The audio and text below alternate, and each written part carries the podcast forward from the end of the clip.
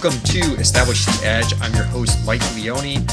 Yesterday, I had an episode with Davis Maddock breaking down the NFFC playoff contest that they've got going on. Today, I'm going to be covering my favorite playoff contest, which is the FFPC Playoff Challenge. And I've got Jack Miller here with me to do that. Before diving in, though, Make sure you know that this podcast is brought to you by Underdog Fantasy. And if you use promo code ETR over there, you can get a deposit match bonus up to $100. They have their own version of playoff contests going on with their best ball formats. Um, the Gauntlet $25 entry fee has a big grand pot, big grand prize. They also have mid and $5 contests too. So make sure to check that out. Use promo code ETR.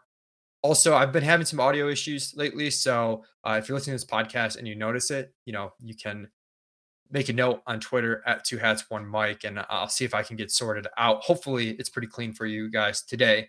But yeah, I've got Jack on here, and if you're watching on the Established Run YouTube channel, I've got an article up that Jack has put together, which will be published by the time you're seeing this. And we kind of tasked Jack with writing an article about attacking the FFPC playoff challenge and got him some data to work with.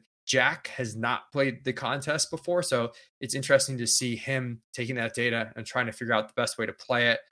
I have more bias than Jack because I played this contest quite a bit, pretty heavily. I played this with the ship chasing guys, Peter Overzet, Pat Kerrane, and Ben Gretch every year, and we're attacking it pretty hard again this year. So some different perspectives. But if you're new to the FFPC Playoff Challenge, you're starting with a roster of one quarterback, two running backs, two wide receivers, one tight end, four flex spots, one DST, one kicker. So you're going to have 12 spots, but there's obviously 14 teams in the playoffs. So two teams you won't take a player from. You can only take one player per team, Jack. Uh, so why don't you also break down some of the scoring tendencies that are a little unique to FFPC? Yeah, so it's standard FFP FFPC scoring, which means it's PPR, but it's tight end premium, meaning you get 1.5 point per reception for tight ends versus just one point per reception for running backs and wide receivers. Quarterbacks score one point for every 20 yards passing instead of 25, which is kind of industry standard. It is four points per passing touchdown. And then for defenses, it is one point per sack, two points per turnover. You get 12 points for a shutout, eight for allowing six or fewer points, uh, and five for allowing seven to 10 points kickers get three points for every field goal under 30 yards and then 0.1 extra uh, points for every additional yard thereafter. Yeah, and you know the the big keys there. The tight end premium scoring, of course, makes that tight end spot pretty important. Also makes some of these guys flex viable that you know you know wouldn't be in a contest of this nature if it wasn't tight end premium. And the DST scoring is really random. Uh, you know, there's not many games where an offense is scoring 10 points or less, which means all the DST scoring is coming from events, sacks, turnovers, uh, touchdowns of that nature.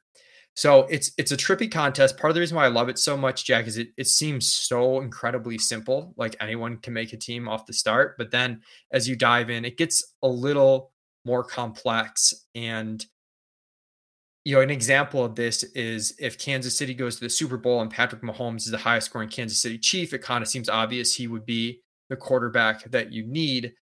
But it's two things kind of need to happen for a play to be the right play how much they outperform other players at their position and how much they outperform other players on their team. So if the gap between Patrick Mahomes and you know, Josh Allen is less than the gap between Travis Kelce and the second highest scoring tight end, you know, Kelce could end up being the optimal Kansas City Chief that you need to use, even though Patrick Mahomes outscores him. You know, there's things like that. Or if Josh Allen outscores, you know, his teammate by more than Patrick Mahomes outscores his teammate.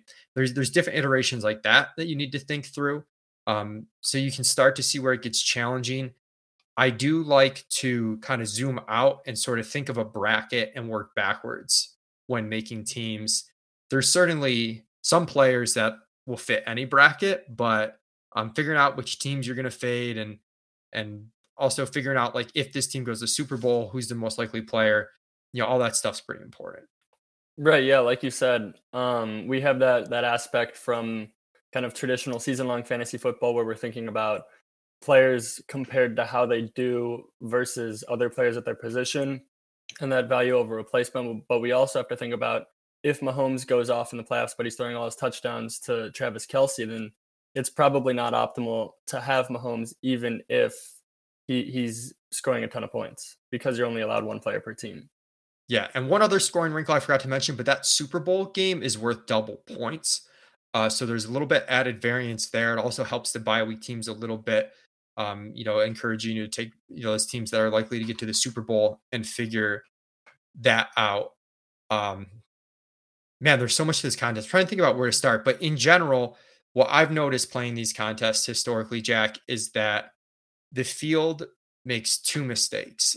You know, one mistake they make is overconfidence, and this overconfidence can extend both to the t- you know playing too much of the top performer on a team or assuming a certain bracket. And you did a really good job breaking this down. Um, last year we had Davante Adams at 77%. He got outscored by Aaron Jones, who I think was like 10%. Do I have I that right? He was I think he was like 7%. 7%. So like Davante Adams was 10x Aaron Jones. So there that's an example of both types of overconfidence in one, where the Davante Adams over Aaron Jones is one type of overconfidence, but then Green Bay losing one and done is the second type.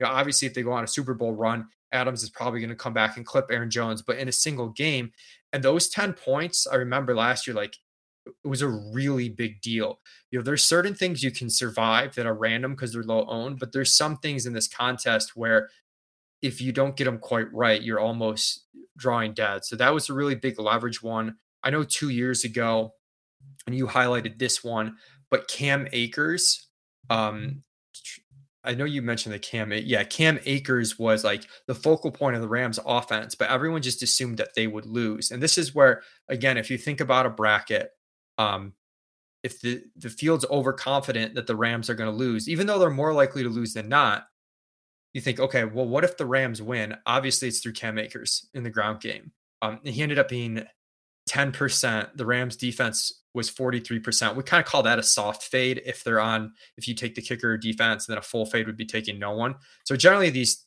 big underdogs you kind of see are either full fades or soft fades early. But yeah, that type of overconfidence, Jack. There's been other ones, you know, AJ Brown versus Derrick Henry a couple years ago, or maybe maybe even each of the last two years.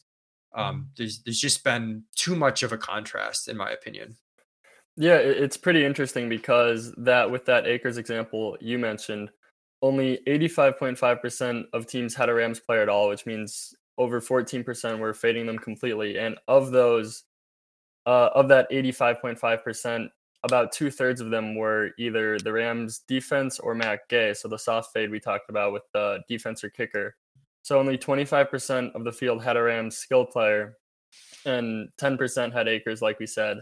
Um, and all, all that despite the fact that they were only three point underdogs. And that that's that's not an unbelievable outcome for a three point underdog to win. And so while it was most likely outcome, for the Rams to lose in the first round, it, it really seemed like a lot of people were overconfident in that singular game outcome. And so if you had Akers and Wink Contrarian there, um, that was a lot of leverage for you. Yeah. And then the other mistake I think the field makes is they just they play too chalky overall. And then they'll throw in kind of some of the plays that you really have to thread the needle for them to work out. You know, third, fourth wide receivers and, you know, it kind of worked out in a specific example last year where Gabe Davis went nuts, but I don't even think you necessarily needed him to win because he was so low owned and the risk was so high. Where coming into the playoffs last year, keep in mind, like Gabe Davis was competing with Cole Beasley and Emmanuel Sanders. We didn't even know if he was wide receiver three or four. You know, this year he's he's a decent play as leverage, but um, people get kind of cute. To me, the Bengals, there's some really good examples this year of both types of mistakes where the field's probably going to play too much Ja'Marr Chase, and you can get pretty good leverage, not galaxy braining and playing Tee Higgins um, there, or you can, but the, but you don't want to, I think, go so crazy, Jack, where like you're playing Tyler Boyd, who like, yes, he could be the highest scoring Bengal in a loss in a single game, but like it just seems like you really need that to end up being 100% optimal. And then even if it is, you could survive it because it's going to be so low owned. And I don't like to throw away teams, I guess, on those types of players. Like I want a potential to hit like a really big win in leverage, or I want to want to eat the chalk. Like I don't really kind of want to get off the chalk for something that like you know Tyler Boyd outscores the rest of the Bengals by like five points or something. Yeah, and on that Gabe Davis example, uh, he wasn't even on most of the highest scoring teams last year. The, the Bills representative was Josh Allen among the top teams. And I agree with everything you just said about not getting too cute. Going back to the Adams versus Aaron Jones example, it, the people who took Jones there definitely ran a bit hot there with the Packers losing their first game. But it wouldn't have been that unrealistic for Jones to outscore Adams over a a two or three game stretch. It's not the most likely outcome, but it's certainly possible. And the point, I guess, is that the the difference in that likelihood is not enough to justify Adams being 11 times more owned, whereas someone like Allen Lazard, maybe who who is just clearly a tertiary option and not overly involved in the offense, um, probably would have been getting too cute because you might as well just go up to Jones if you're if you're trying to take a low end Packer.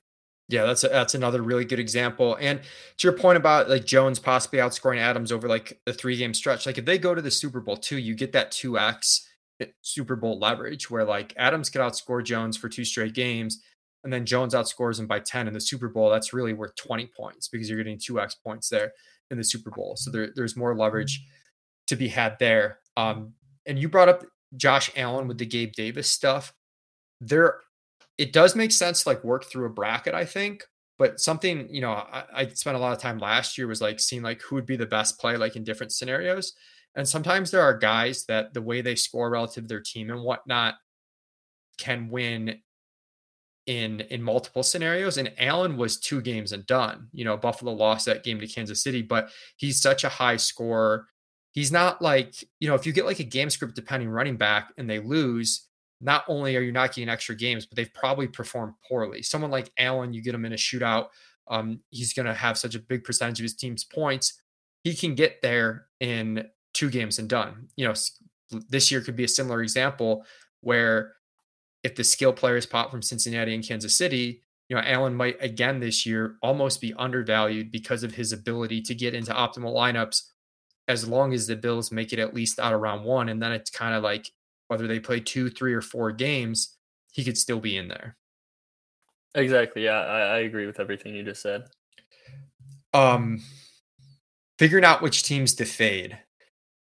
And you looked at at some of the field ownership as far as fades and whatnot, whatnot for the top 50, top 100.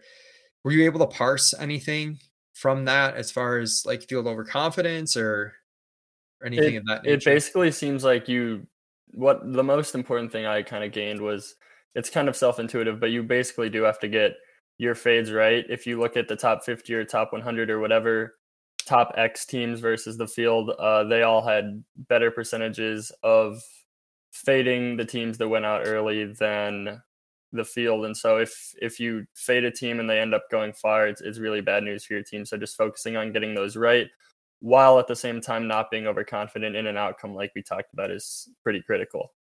Yeah, I know last year, uh, you know, I had a team that almost survived like a soft fade on San Francisco with Robbie Gould, but they won that second game and got in. You know, like I could have maybe survived two games, couldn't couldn't survive three games of it. So it's possible you get one of the fades, one of the soft fades a little bit wrong. The full fades you got to get right, but soft fades you could run lucky on DST kicker. Um, but you know, um, ultimately you could survive one game. You can't survive two, two, two W's though. And then they get into three, three to four plus games. I'm looking at the bracket this year, Jack, trying to figure out market overconfidence on the bracket. And it is a little bit tough because we've got a few big spreads this weekend. You know, the Bills are double digit favorites, Bengals six and a half, San Francisco nine and a half. Uh, San Francisco, you're going to have CMC. I think as incredible chalk. It strikes me as really good chalk. So again, you don't have to get Galaxy Brain everywhere. You just want to mix and match. The you know one that seems like pretty interesting is Minnesota versus the Giants at minus three. That one, I'm worried though that it won't be like Cam Akers just because Barkley's such a clear play that people play kind of like Barkley Jefferson and they're just going to kind of take whoever wins in that game. But anything stick out to you as far as some of the teams that are more likely to lose round one? Are there players on those teams that you like more than you anticipate the field liking?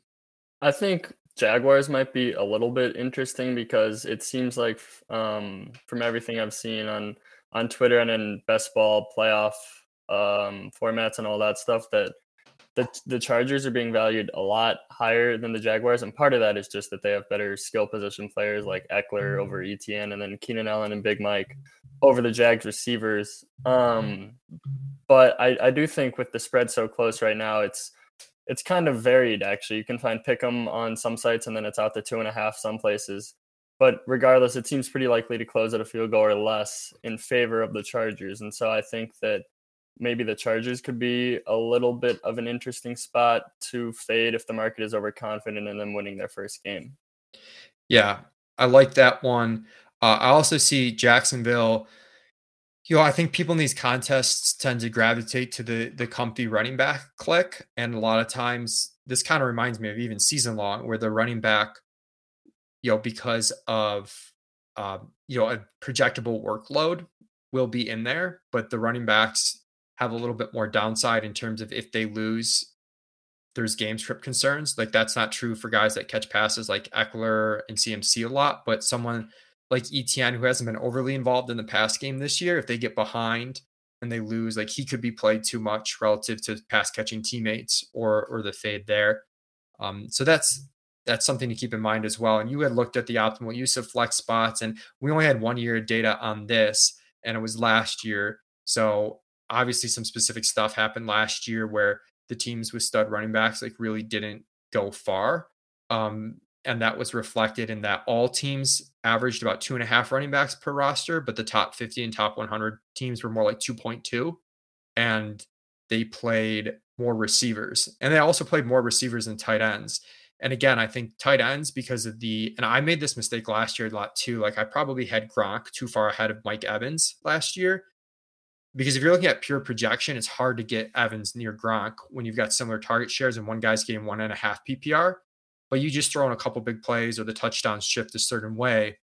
And, and all that kind of chaos benefits the wide receiver position. Right. And I want to emphasize again, just with only one year of data, I think it's interesting to look at this. It's maybe on the fringe of being actionable, but it's such a small yeah. sample size that it's hard to say anything definitive. But I do think the the idea of using more wide receivers in the field makes sense because we know they have a wider weekly range of mm-hmm. outcomes, which in a, a, contest like this with a top heavy payout structure where we're, we're gunning for mm-hmm. first place, um, it makes sense to lean into that variance and, and hope you run good. But uh, the mm-hmm. data, I think, is a little bit tough to trust, but I think it is kind of something you could logically just think through. Yeah, definitely some confirmation bias on my part where that data lines up sort of how I feel about the position, anyways. But yeah, you got to take that with a grain of salt. Like if if we get runs from I, I, don't I don't have the exact bracket in front of me, but like I don't know if Giants and and San Fran would play each other, but you can see this year where like Ekeler, CMC, Barkley on, on those teams, you could end up with a little bit more running back um, love and, and success than we have had in past years. I think there's less at tight end this year too than last year. There were a ton of options at tight end, so the field might naturally play less tight ends than they did last year. Anyways, we had a lot of lot of different guys to play at tight end. So Jack has this article. It's going to be up. You can check out the full thing. He's also going to add in kind of on each play, like on each team, like what's the optimal play, and then what's the the best leverage play.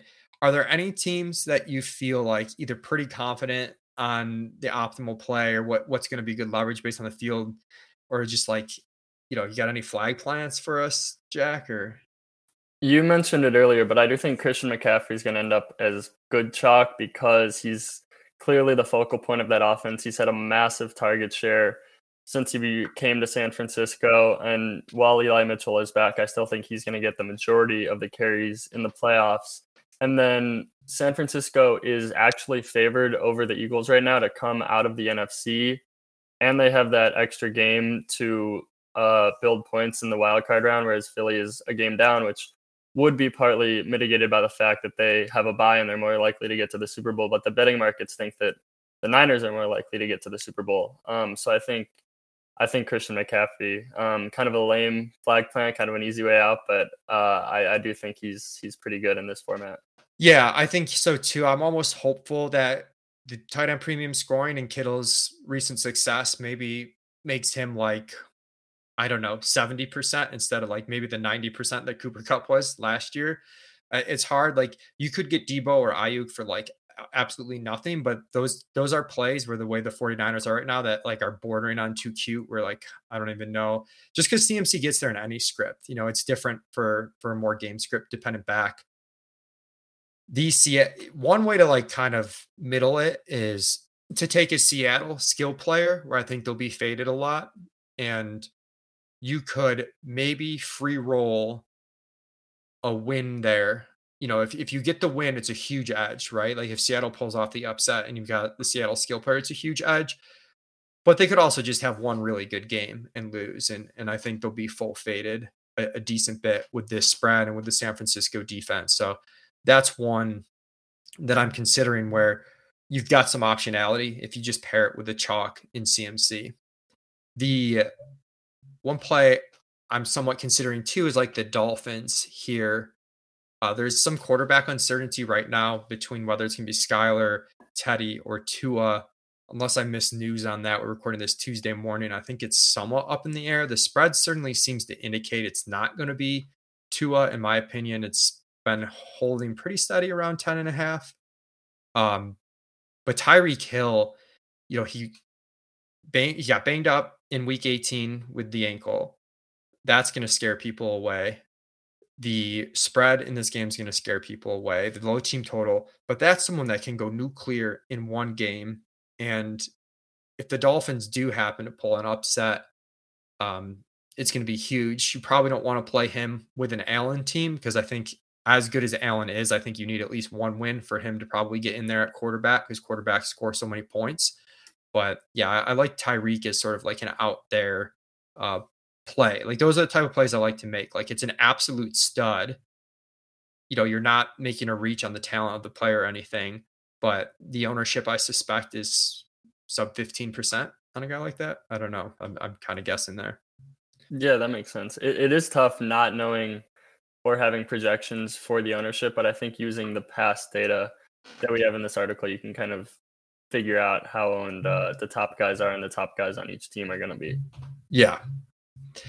All right, Jack. Anything else you want to know about the contest before we get out of here, or any any takes that you want to get off your chest? I think I think we mostly covered it all. Cool. Yeah, I think so too. So make sure to be on the lookout for uh, Jack's article. Also, I do want to note we have uh, the I'm pulling up on the screen here. If you're watching on the YouTube channel, we have projected points and expected games. We didn't go through expected games much, Jack, because in a contest like this, you can use it a little bit to sort of, you know, figure out who the best player on a team might be. But the way it's constructed, like you are kind of playing a bracket, you're you're forced to a player per team. It's not the biggest thing in the world, but it's nice to see the per game projections that we have as well. And that'll kind of help you shift things around as you think through different brackets. And I would mentally kind of uptick guys some points per game if you're playing them to win round one, and mentally downtick some guys some points per game if you're expecting them to lose, especially relative to the to the base odds. So check that out if you're established the run subscriber. Thanks so much for tuning in, everybody. Rate review us on iTunes if you chance. Helps out a ton. Best of luck this playoffs.